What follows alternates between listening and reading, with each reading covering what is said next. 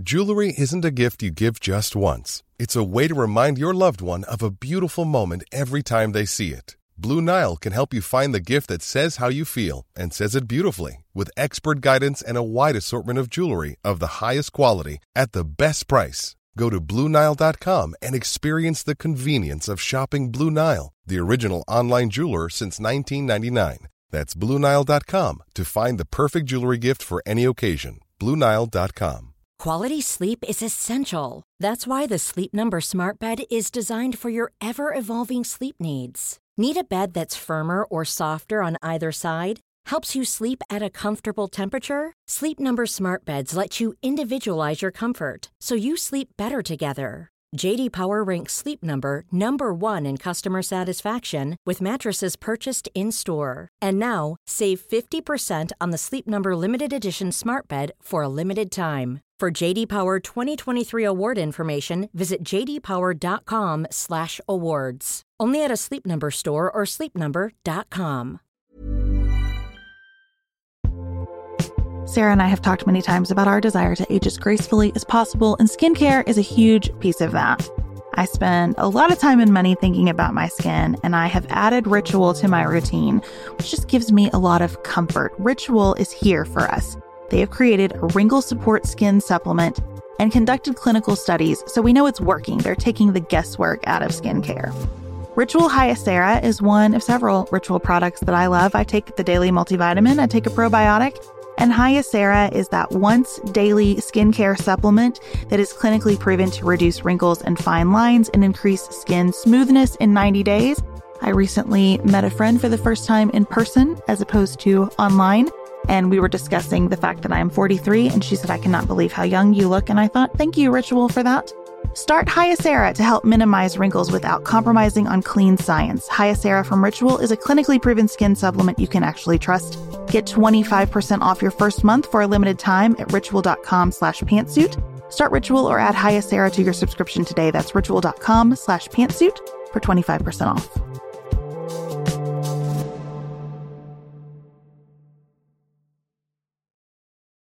Now listen, everybody. If you've ever had criticism for cancel culture, which I have, please recognize that what the president is asking for is cancel culture on steroids backed by the power of the Oval Office. We cannot have this in our country. This is fundamentally undemocratic. And you can believe that political correctness has run amok all day. That is very, very different than what's going on right now. This is Sarah. This is Beth, You're listening to Pantsuit Politics. the home of grace filled political conversations.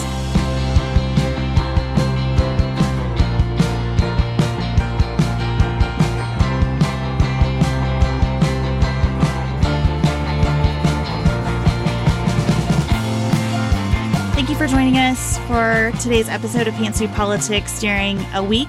I think our title as self appointed political therapist for America is going to come into play. It has been a hard week, and we're just going to get right into discussing all of the news and the reactions to the president's tweets and more tweets and rallies.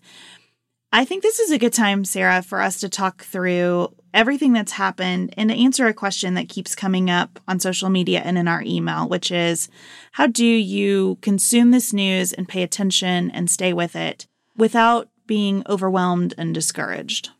We really do want to thank everybody for the great feedback we got from Tuesday's show.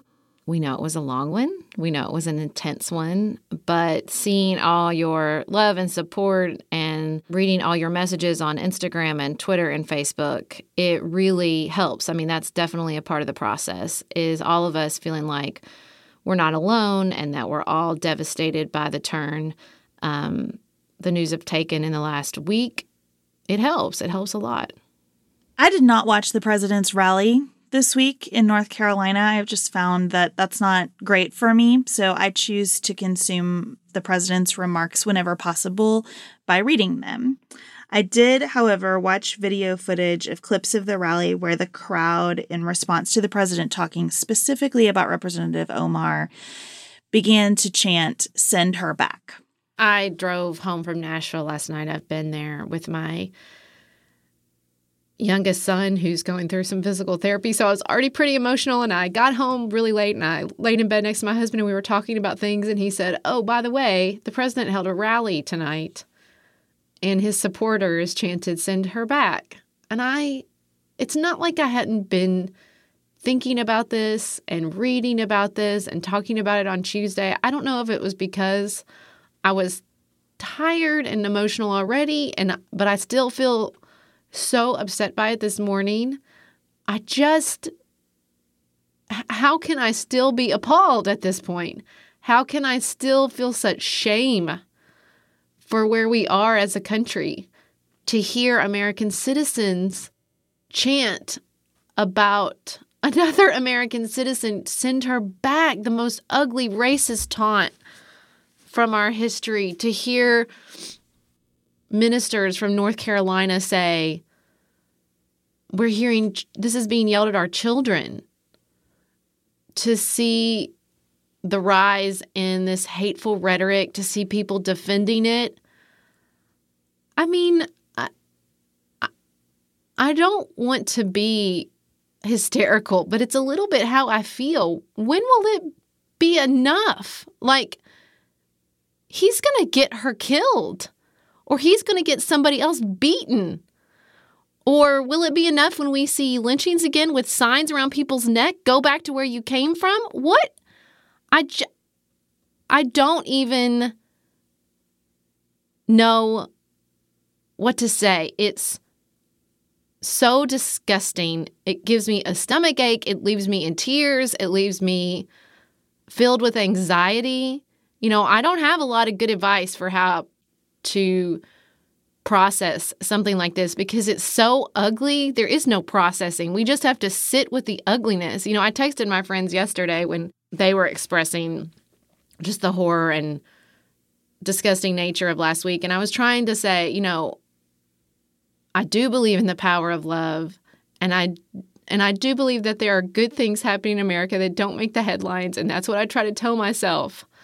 But it's just so ugly. It's so ugly. I think there are a couple of things going on that I want to be sure we talk about here because there is such a concerted effort right now to disclaim any racism in the president's remarks and to isolate political issues.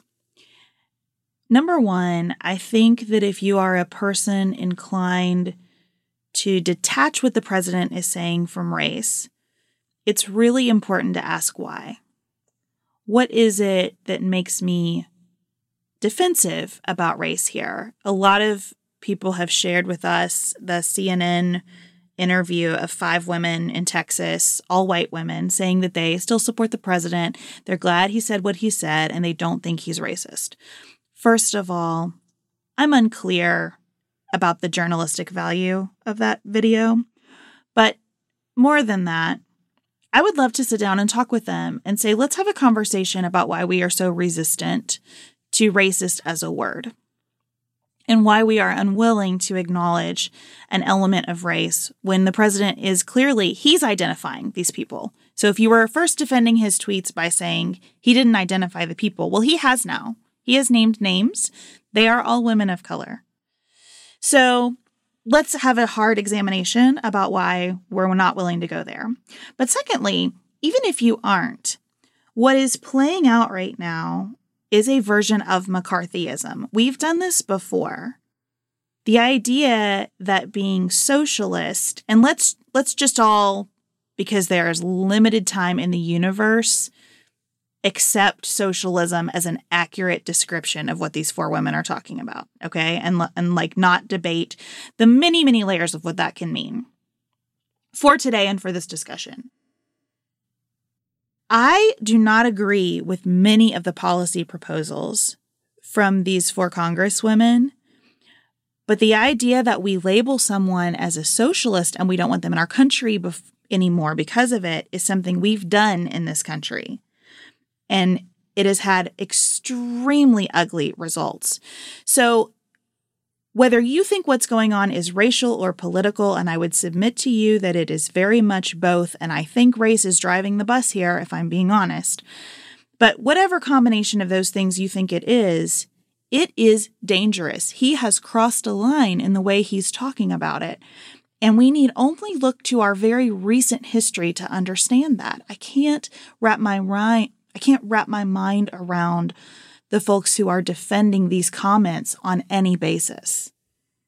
There's another aspect of this that I want to talk about as well. We've had some sort of offline conversations about it, which is I don't know if this is a positive or a negative. Maybe we'll just treat it as neutral. But what has happened the last week, and particularly at the rally yesterday, is that we are seeing very clearly that this is going to be Donald Trump's reelection strategy slash and burn. You know, let's make enemies of our fellow Americans. Let's stoke fears around socialism. And absolutely, let's play to people's racism. And so, how do we respond? What are we going to do? We're all appalled, we're all disgusted, but now we know that this is how he is going to treat his presidential campaign.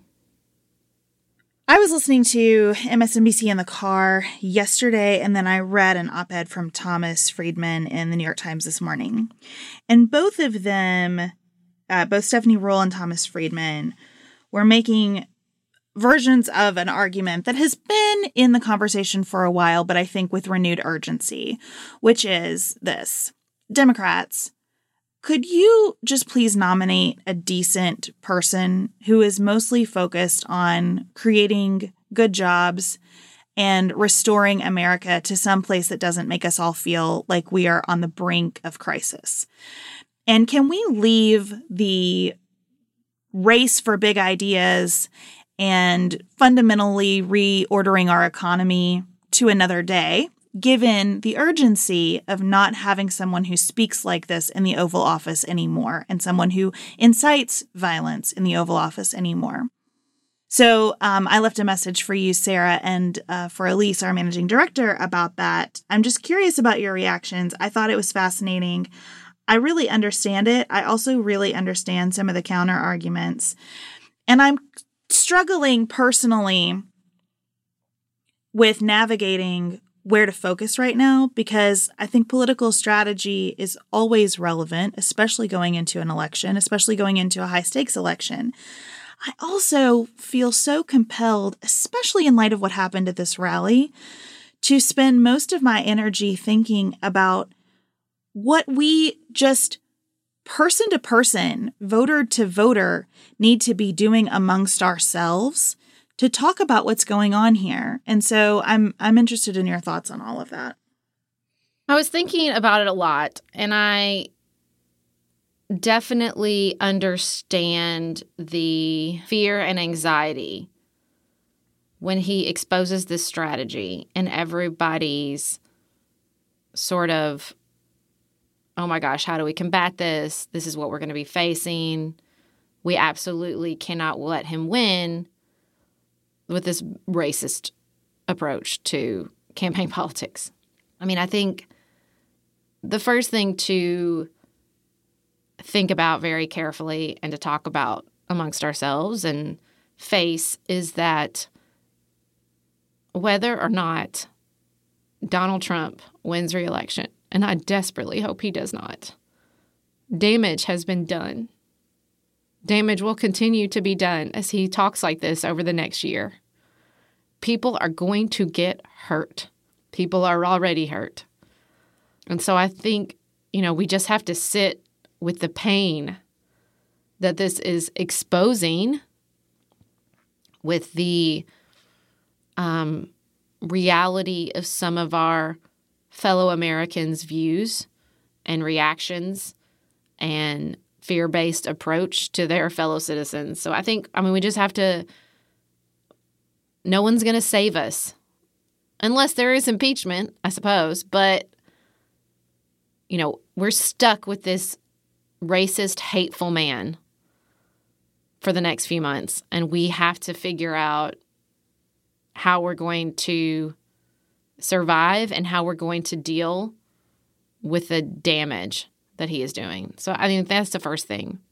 And then as far as moving forward as a strategy, I've been thinking a lot about the book I kept talking about for months in the spring that I was reading by Ibram X. Kendi, Stamp from the Beginning. He wrote a really amazing piece in The Atlantic that I will link in the show notes called Am I an American? And I, you know, I can't read too much of it because I'll start crying again. It's so powerful. And, you know, in his book, he formulates three categories, which are segregationists, assimilationists, and anti racist. His next book is called How to Be an Anti Racist, and I can't wait for it to come out. But, you know, when you talk about that history and looking back at what we've done in the past um, with McCarthyism, I think it's also a worthwhile examination to look back at what we've done in the past when we've been faced with these flashpoints in American politics surrounding race. When we were writing the Constitution and we had to decide basically what to do with slavery and make those compromises, when we were making the compromises in the mid 1800s, when we were looking at Reconstruction, when we were making compromises with the South there, when we were talking about Jim Crow, all these times when we had to look at what was going on and the anger and fear and racism in a huge part of the American population and make a call. And he says in this piece, the moderates strategized then, as the moderates still do now, based on what was required to soothe white sensibilities. As the clergyman Robert Finley wrote in The Thoughts of the Colonization of Free Blacks in 1816 through colonization, the evil of slavery will be diminished and in a way so gradual as to prepare the whites for the happy and progressive change. And I guess when I think about how we're going to deal with this racist strategy, what I don't want to do is ask my fellow black and brown citizens to be concerned with soothing the racist fears of white swing voters. I just, I cannot make that ask. I cannot do it. And I don't think it's ever led to a good result. We just punt. We just say, look over here, don't be scared. We're not really changing racial politics in America. Look over here, don't be scared at the increasingly changing demographics of America. And I just, I don't want to do it again. I don't want to say, don't be scared. We'll elect Joe Biden. So we'll just get rid of Donald Trump because that's what we do, right? We operate out of fear. What the other option is so much worse. Swallow this bitter pill of compromise on your own humanity and equality. The idea that we should find a candidate that's so far from AOC, don't link them to AOC, because they're all scared of AOC. No, the, the fear is the problem. There's nothing wrong with her. There's nothing wrong with Representative Pressley or Representative Omar or Representative Tlaib. They might hold views you find problematic. But there's nothing fundamentally wrong with being a young woman of color with even minority views on foreign policy, economic policy, and to be challenging to the power structure in the country and that they stoke all this stuff. I, I, just don't want to play to a strategy that says you're right to be afraid of them and they're really, they're too much. So look over here. I just, I can't stomach. I, I don't think it's ever served us to do that. I think we just punt and we distract and we never face the ugliness of our the history of racism in the United States and the way that we have continued to treat our fellow citizens as less than. And, you know, watching people chant that vitriol and watching him bask in it is as harmful and painful as it is. Maybe we need that. Maybe we need that burn. Maybe we need that. And I'm talking particularly about white Americans who, when I tell ourselves we live in some sort of post racial society, to to see just to see the ugliness so that we can face it for maybe the first time in America's history and not compromise and move on quick so we don't have to think about it. I don't know. I don't know. We got an email this week, which I appreciated and respected, saying the person was um, interested in the conversation that we had on Tuesday's episode, was also disappointed that we lacked some balance in criticism, talking about violent acts carried out by Antifa. And I understand where that person is coming from. And I think that as I've considered the email and similar messages from others, I keep coming around to the fact that it is so difficult to unwind politics from all these discussions. In my mind, when there's limited time in the universe, when we're already recording a 90 minute episode, what Antifa is doing is so small on the national stage that it doesn't make my radar. It does not in me provoke the same kind of hurt and anger that what's happening in the Republican Party provokes because the leadership is not there. Nancy Pelosi is one of the most cool headed people in the country right now, right? She's upset, but she has a strategy that she's working. And you don't have her stoking that kind of violence. There are tempering forces in the Democratic Party. And part of what a party should be and what makes a party go is having people really pushing the envelope around the edges and people gravitating toward the center and leadership that knows how to meld all of those things. And sometimes that does result in the kind of tension that's been reported on in the Democratic Party. I think that's a healthy tension. I think when you have Nancy Pelosi talking about how these four women are four votes, and that's her analysis, there's something really healthy about that. And I think when those four women take the microphone and say, We are more than four votes, we represent a lot of America, and it's a lot of America that's been marginalized for too long, I think that's really healthy and important. And it is the ability to bring all of that together into something that translates into action sometimes, that translates into tabling sometimes, which we've had a very poignant example of this week with the impeachment vote, um, and that sometimes stalls and really frustrates people. That's just how good, healthy organizations function. Contrast that to the Republican Party, where you have this week every elected official, except for four House members, deciding to accept the unacceptable from the president, to make excuses, to tell us that what we read and hear is not what's actually being written and said. Contrast that with a party. I can't even believe that I feel defensive of this person right now, but Anthony Scaramucci got disinvited from a fundraiser for daring on Twitter to say that the president's remarks were racially charged. The Florida Palm Beach GOP said to Anthony Scaramucci, that level of criticism of this president is unacceptable. And you may not come here to this event that is about raising dollars to get him reelected. Now, listen, everybody. If you've ever had criticism for cancel culture, which I have, please recognize that what the president is asking for is cancel culture on steroids backed by the power mm-hmm. of the Oval Office. We cannot have mm-hmm. this in our country. This is fundamentally undemocratic.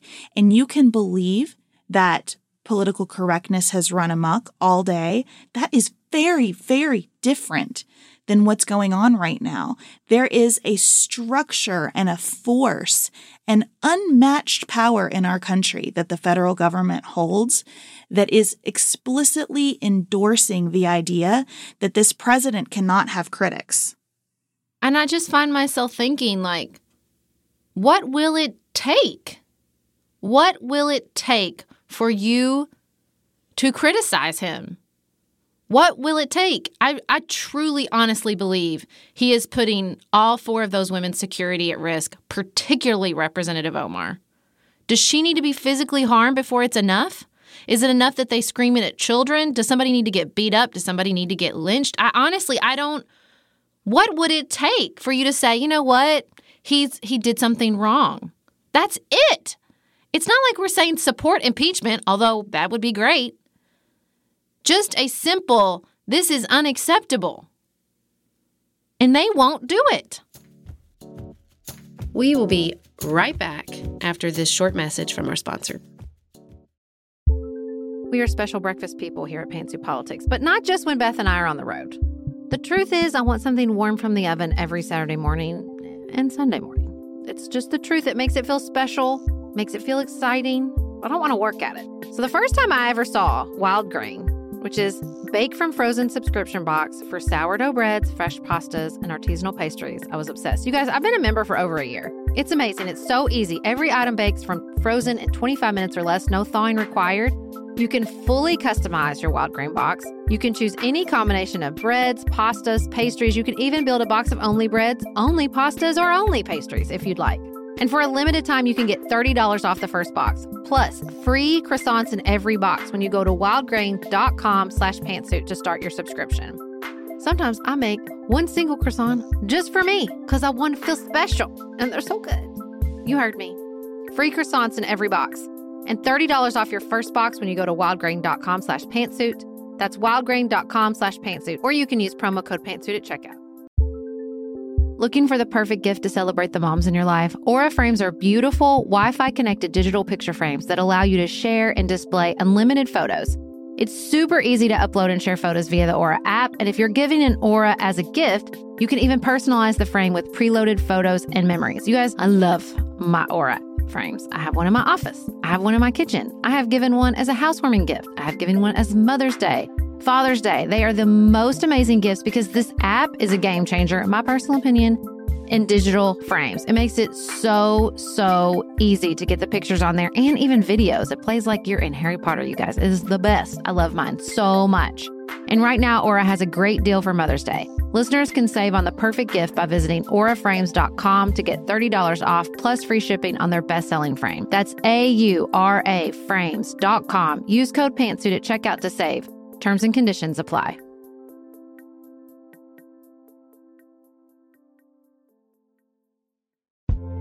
This show is sponsored by BetterHelp.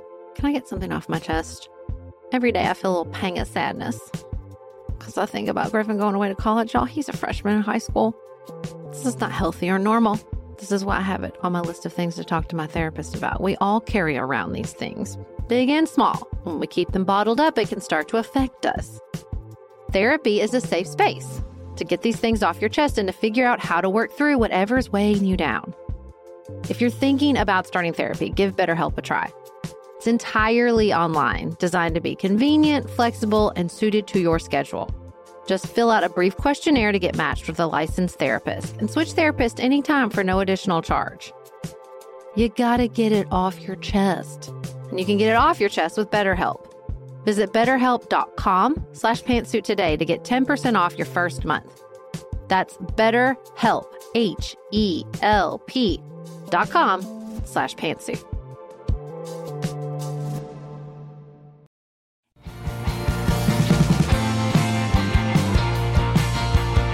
I will say, when we're talking about just the utter failure of Republican leadership to do anything in the face of the overt racism of the President of the United States, I did think, in my experience with politicians, about, yes, 80% of the time, they are concerned with their own reelection and their own hold on power, which in the Trump party, I mean, I feel like I should just stop calling it the Republican Party. Let's just call it what it is the party of Trump.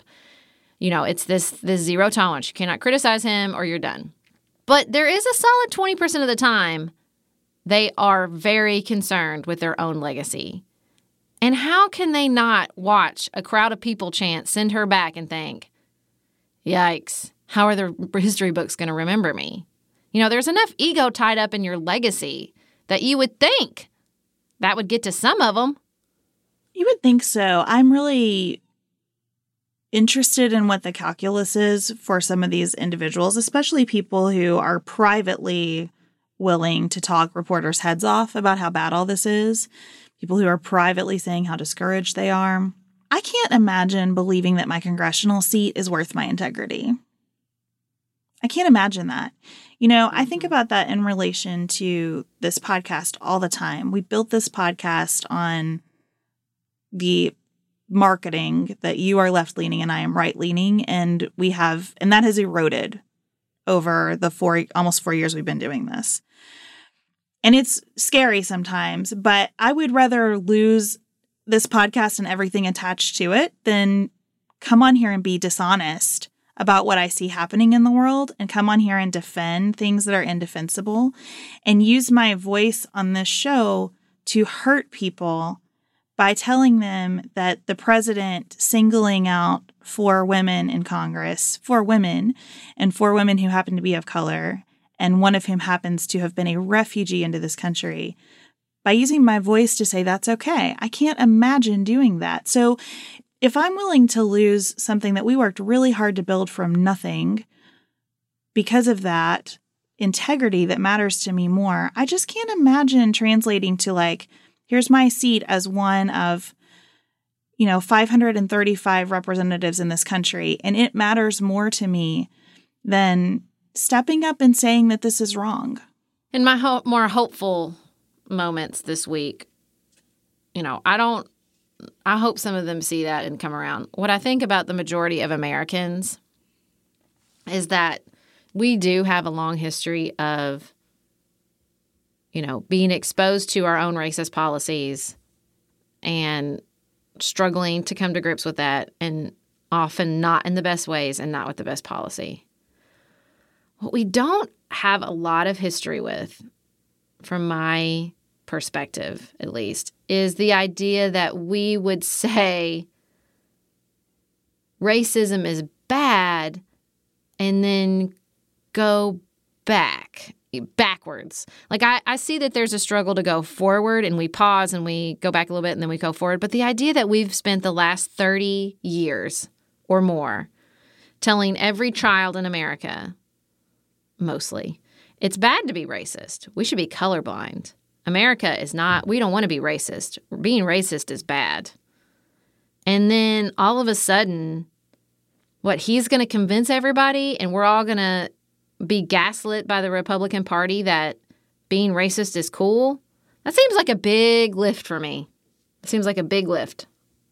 I have a hard time balancing sharing your optimism about that, which I which I do in a sense, and wanting to keep the problem in proper scope, and also wanting to keep the problem in proper scope and recognizing that what the president says does matter and what the Republican Party is doing matters a lot. And there are very impressionable people who are ready to grasp onto this message for a variety of reasons, from a variety of backgrounds, that this is what our children see in the Oval Office. This is the first president that Jane and Griffin are going to remember. You know, and it maybe not Griffin. Maybe Griffin's a little. I was going to say Griffin definitely remembers Barack Obama. But yeah. th- I mean, this is the first president that Jane is going to remember, and that is heartbreaking for me. And it's heartbreaking for me, you know. And I can do everything within my power to talk with her about what our values are.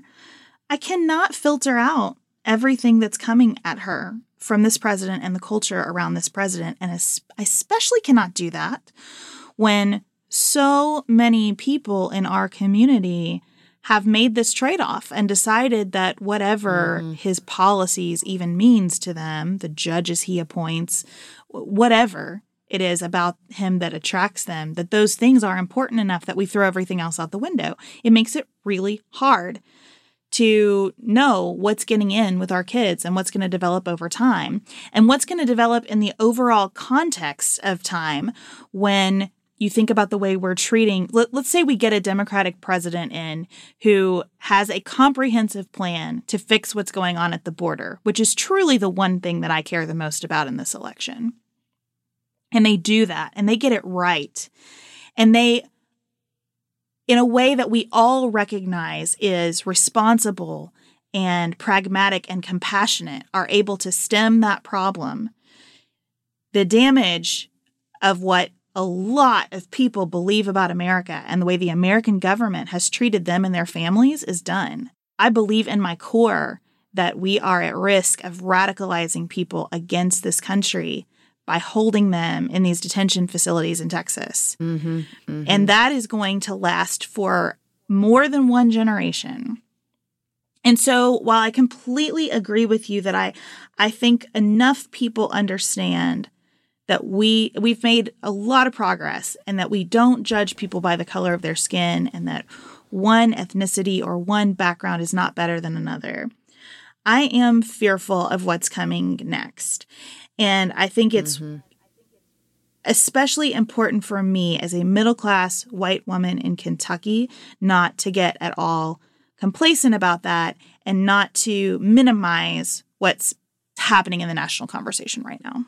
I think what I have to really watch with myself is it's like I can read those Axios daily emails and they had a section today, a really crazy chart showing the the move in population in all these states and how you know this is just the death knell over the next few decades for the Republican Party. This might in worst case scenario, look, this might be a short term strategy that works. Fear and hate and xenophobia and racism. Let's not fool ourselves that sometimes that motivates people. So it might even work now, but the idea that this is not going to do permanent damage to the Republican Party, I think, is insane. And so I can put myself in the space where I'm like, yay, this is going to kill the Republican Party. But that's not, I mean, again, that's not the most important thing. Even if it does, the trauma and damage that this is doing to the fabric of our country and to individual Americans, I don't want to orient myself around the impact of his nastiness and just think about white people because I think that's just so easy to do. It's so easy to think about the white people who like this racist crap or let's not make the white moderates mad. Like it's just, you know, it's just built into our our functioning. Like we orient ourselves around the white population and how does this impact them and what are they thinking and I try so hard not to do that. But at the same time, like I do think there's part of that population that just needs to see the ugliness. You know, you talk a lot of times about like a clean break. I just wish there was a way for us to expose the nastiness of racism in this country to white people who can, because of privilege and because of their own skin and color, can look away without re traumatizing and hurting every black and brown person at the same time. I just because I think, you know, facing the ugliness is an important part of the process, but I don't want to ask that of our fellow citizens who have different color skin. It just breaks my heart and I but I you know, I think there's just a, there's a pain of this current moment that has to just be witnessed. We cannot clean it up. We cannot fix it. We cannot strategize it away. We just have to walk through it. And we have to reach out to people we know are traumatized and we have to check on them and we have to check on each other and we have to have these conversations and be sad about it and tell people we're sad about it and not clean it up. I want to acknowledge that as I listen to you say, you know, I can comfort myself and say, yay, this is going to kill the Republican Party. Um, and as I listen to the way you're using the word moderate, which is a word that I strongly identify with, I have some problems there. Um, I I despise what the Republican Party is right now. I also do not believe it is healthy for this country not to have the gas and the brakes like we talk about all the time. The Republican Party is not being the brakes right now in the way that I think they need to, um, or in any meaningful way. What we have is giant government from the Republican Party just being used against immigrants um, and used in service of a massive military industrial complex. So I don't think that we have a true brakes in the way that you and I talk about those two ideologies being important. But I do think that needs to exist in the country. And I think it is um, frustrating for people to hear the kind of discussion that we're having right now who sincerely hold those beliefs. And I what I want to say is I think that you also have to have conversations in context. And so a lot of people have been asking me lately, do I still enjoy doing this podcast? And I totally understand what's at the root of that question. And I think it's that one, the news is so terrible and frustrating and such a, a slog. Like, how do you have anything new to say about Donald Trump? And I agree, that's that's no fun. And I think the other thing is some of the frustration that you hear from journalists and members of Congress that um, we are in a culture now where if you have any disagreement with the person you're talking with, it becomes miserable and you feel attacked constantly. And you have to be so very careful. And so, what I try to think about is having every one of our conversations in context. So, today, in light of what the news is, the risk of this podcast to me is not properly settling whether political moderate is the same as a moderate on issues of race, whether we're really talking about politics or values, whether, you know, to what extent policy is involved. To me, the risk today is having people listen to the show with any lack of clarity about how we feel about the president's current conduct, because that is what is consuming America right now. And I think it's important enough that it should consume America right now. That is not to say that you leave behind all those other things. It just means they don't need to come to the front of the line right now. And I think that that takes me back to the conversation about the Democratic nomination because what I hear in the Stephanie Ruhle and Tom Friedman remarks and lots of other people, you know, in terms of let's nominate someone who can beat the president and and not go to free college, Medicare for all, and the government takes over lots and lots of programs immediately, isn't really, I don't think, about being moderate on values issues. It's almost like really doubling down on values issues in a way that is clear and isn't kind of mucked up by a bunch of social programs that everyone cares about. Are there gendered and racial components to Joe Biden being the representative of that? Absolutely. And I think that's the conversation to unpack and how do how do we unpack it responsibly? It takes a lot of time and a lot of care and a lot of thought and a lot of openness.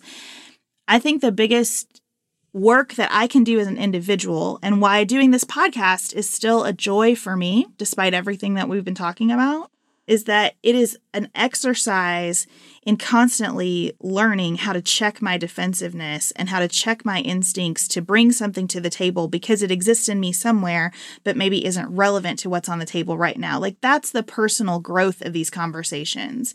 It is not how nice can I be in this discussion with you, Sarah, or how much compromise can I find with you. It's can I hold on to all of that and then like articulate what I'm doing so that I'm able to repeat it and so that we're able to share that with other people. Like that to me is the way you stay grounded. You keep coming back to, okay, what did I learn here? And how can I do this better next time? And how can I use these skills to talk to folks who are susceptible to this language, to talk to the people I love who are defending the president's remarks in a way that might make an impact? So I want to say a couple things.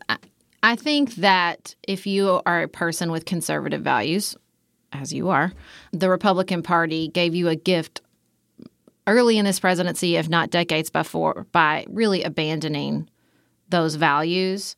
And if I was a person who felt who had strong conservative values about the size of the American government, and as a person who believes just like you do that there is a role for the brakes inside these conversations, the fastest and most important thing you should do is abandon the Republican Party. Because if those values are important to you, the way to kick the, kill them the quickest is to attach them to the racist policies of the Republican Party.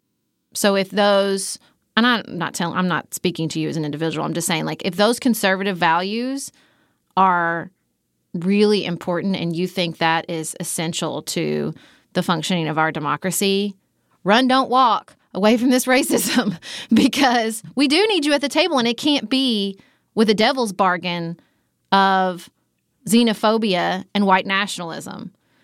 So, I, I, mean, I think that just using the word conservative versus Republican is like so key to the to the Stephanie Ruhle.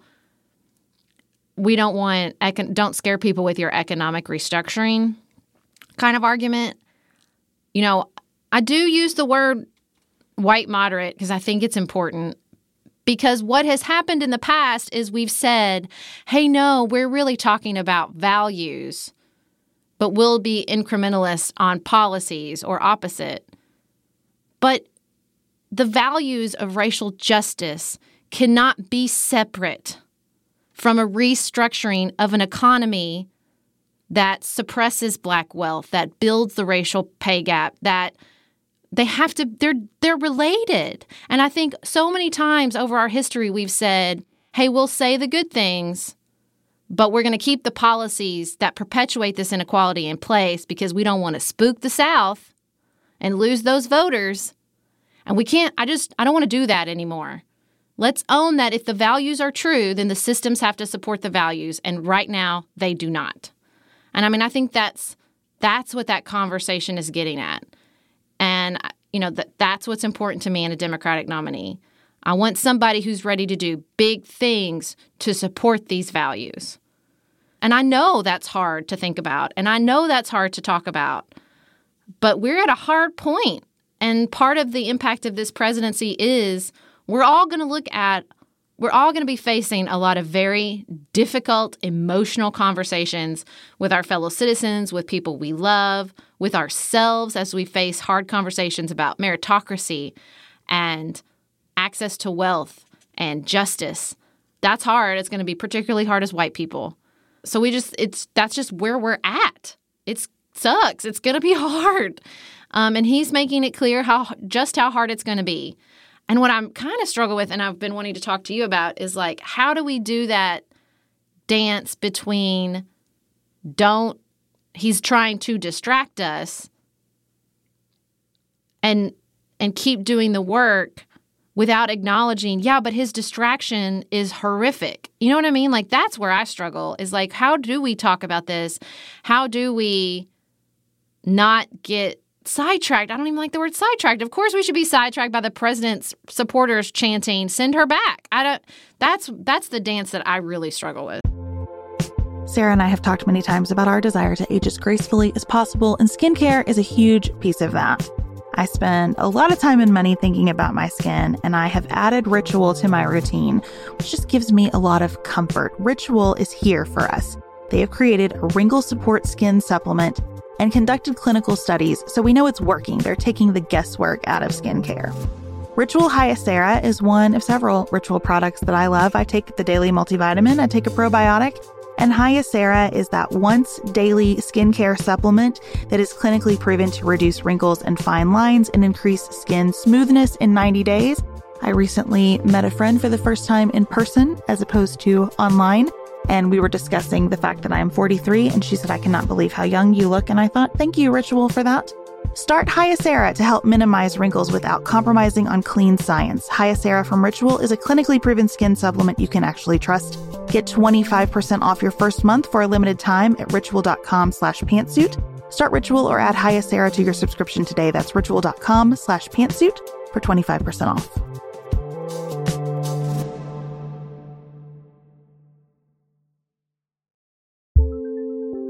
There's not much worse than a dry energy scalp.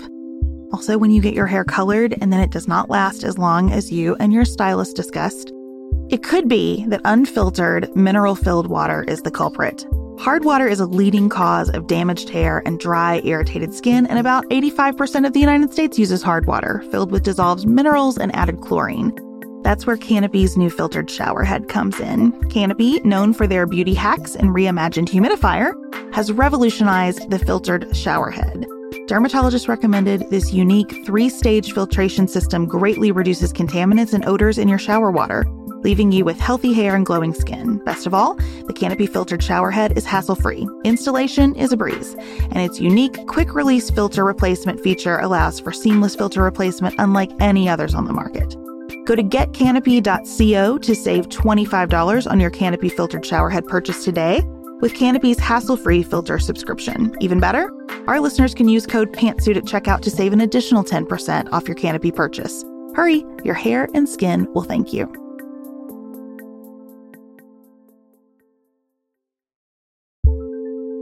Do you want a bra that's sexy or a bra that's comfortable? Thanks to ThirdLove, you can have both. ThirdLove was started to take all the frustration, ick, and ugh out of bra shopping. That's why they make solutions for every bra problem, aka problems. Their bras make it easy to bring back perkiness you haven't seen since high school, get smoothing you know where, and have straps that actually stay put. Designed at their headquarters in San Francisco and made from premium materials, they put every style through hours of wear testing on real women, including themselves, before it's given the stamp of boob approval. Comfort and support are guaranteed. Plus, whether you're a double A cup or an H cup, their virtual fitting room will help you find your perfect fit fast. And they've even invented half cups. No more feeling stuck between two cup sizes that don't fit right. It's time to get your bra plums solved.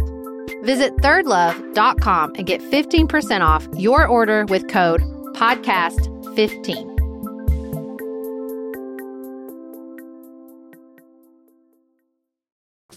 Well, I have the same reaction to that question as to what you just said about the economy and and translating the values to larger actions.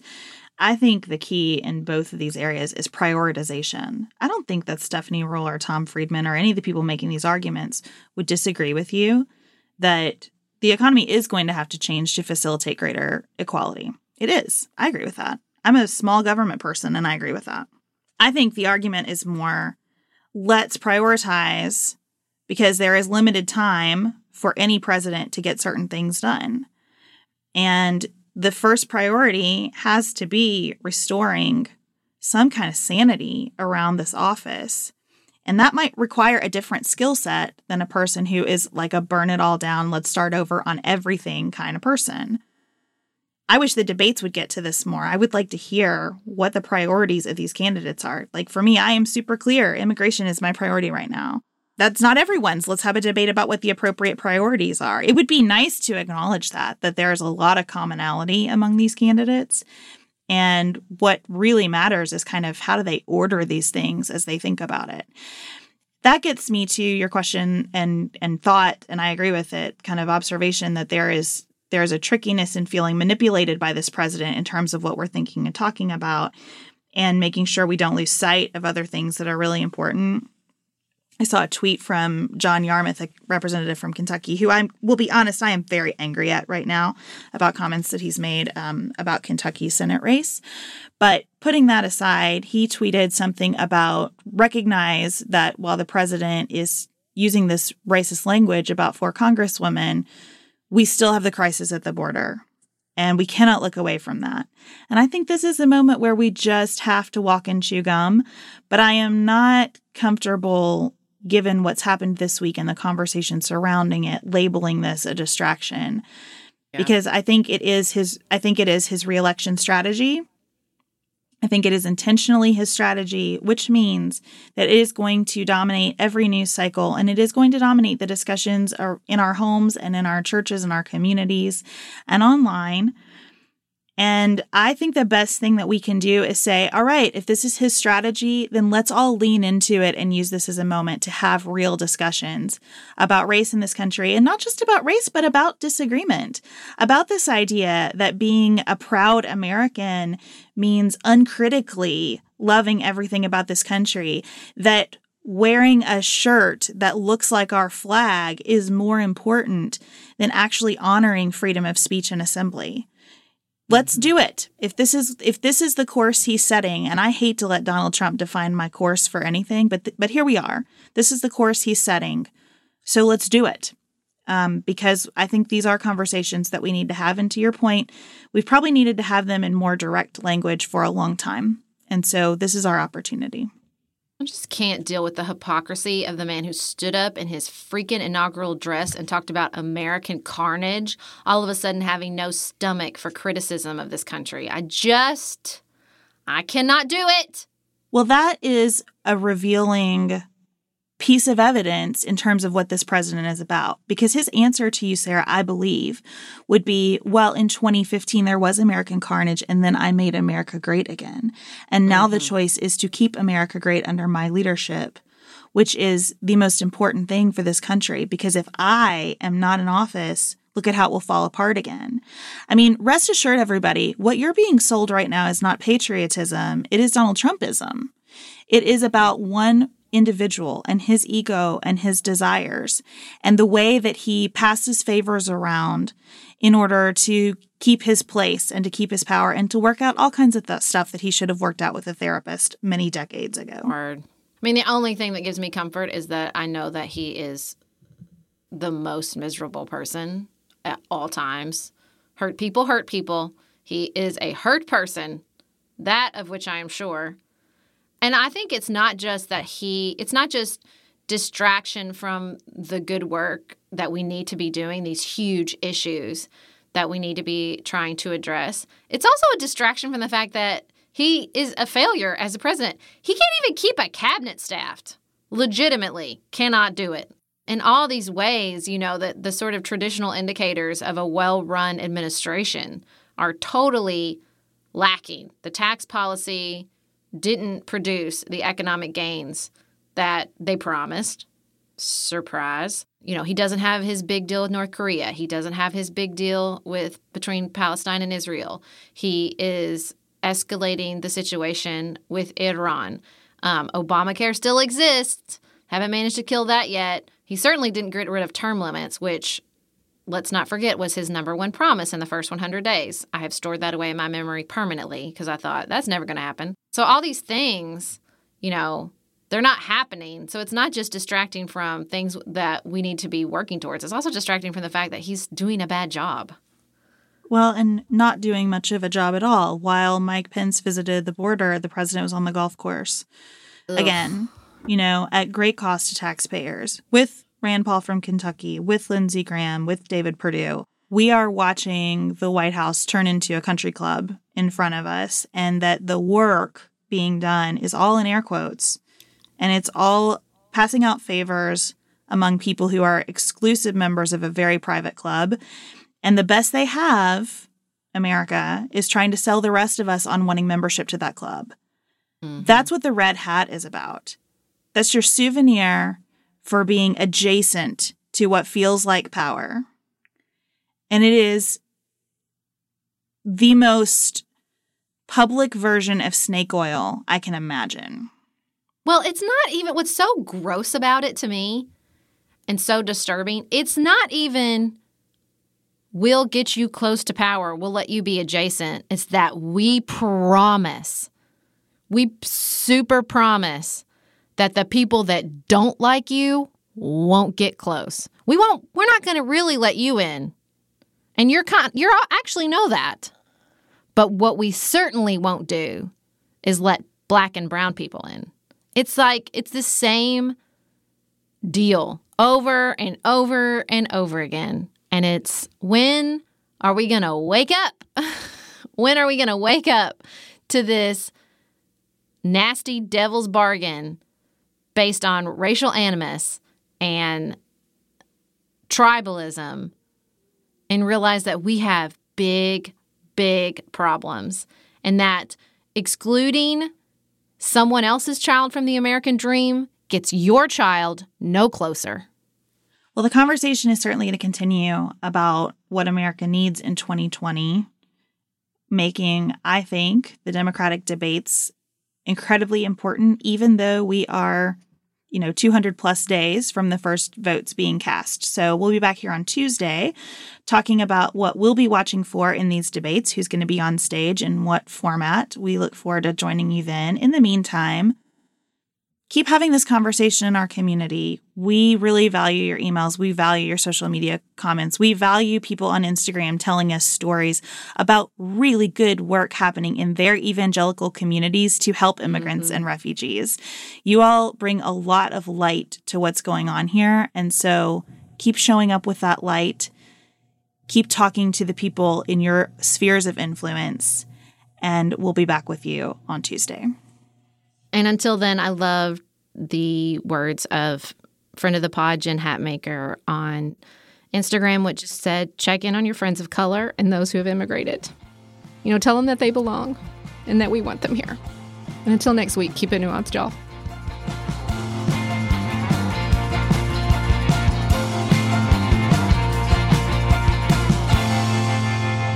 Dylan Garvin produces Pantsuit Politics every week. Thanks for making us sound better, Dylan. Elise Knapp is our managing director, which means we could not make it without her scheduling, organization, feedback, and creativity. Thank you, Elise. We couldn't make Pantsuit Politics without support from our listeners. Go to patreon.com slash pantsuitpolitics to learn how you can receive more nuance and help us make the show. Special thanks to our executive producers who have committed to supporting us in a major, life giving way. Our executive producers are Tracy Putoff, Tim Miller, David McWilliams, Joshua Allen, Linda Rucker, Martha Bernatsky, Melanie Cravey, and Tiffany Hassler.